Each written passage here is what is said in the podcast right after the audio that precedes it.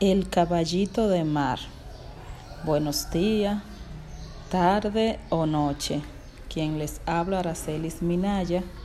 Hoy es 16 de enero del 2020. Los caballitos de mar son peces o hipocampos pertenecientes a la misma familia de los dragones marinos y pipa de mar. Existe una gran variedad de caballitos de mar y su promedio de vida oscila entre un año a cinco años. Esto va a depender del tamaño del caballito de mar. ¿Cómo es su alimentación?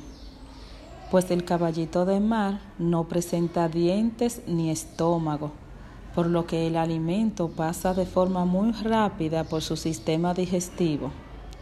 Este debe comer continuamente para mantenerse con vida. El caballito de mar tiene a, sus crías de la manera siguiente.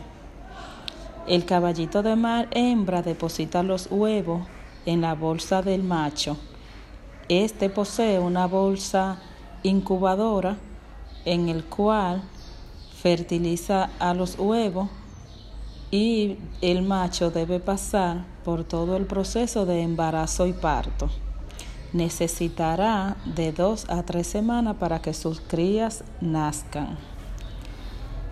Aunque el caballito de mar es difícil de ver por su tamaño, existen algunas amenazas para él, como son la medicina tradicional china, el uso del caballito de mar como recuerdo en algunos países y el comercio de estos animalitos es estimado entre un millón de caballitos de mar por año y mil millones.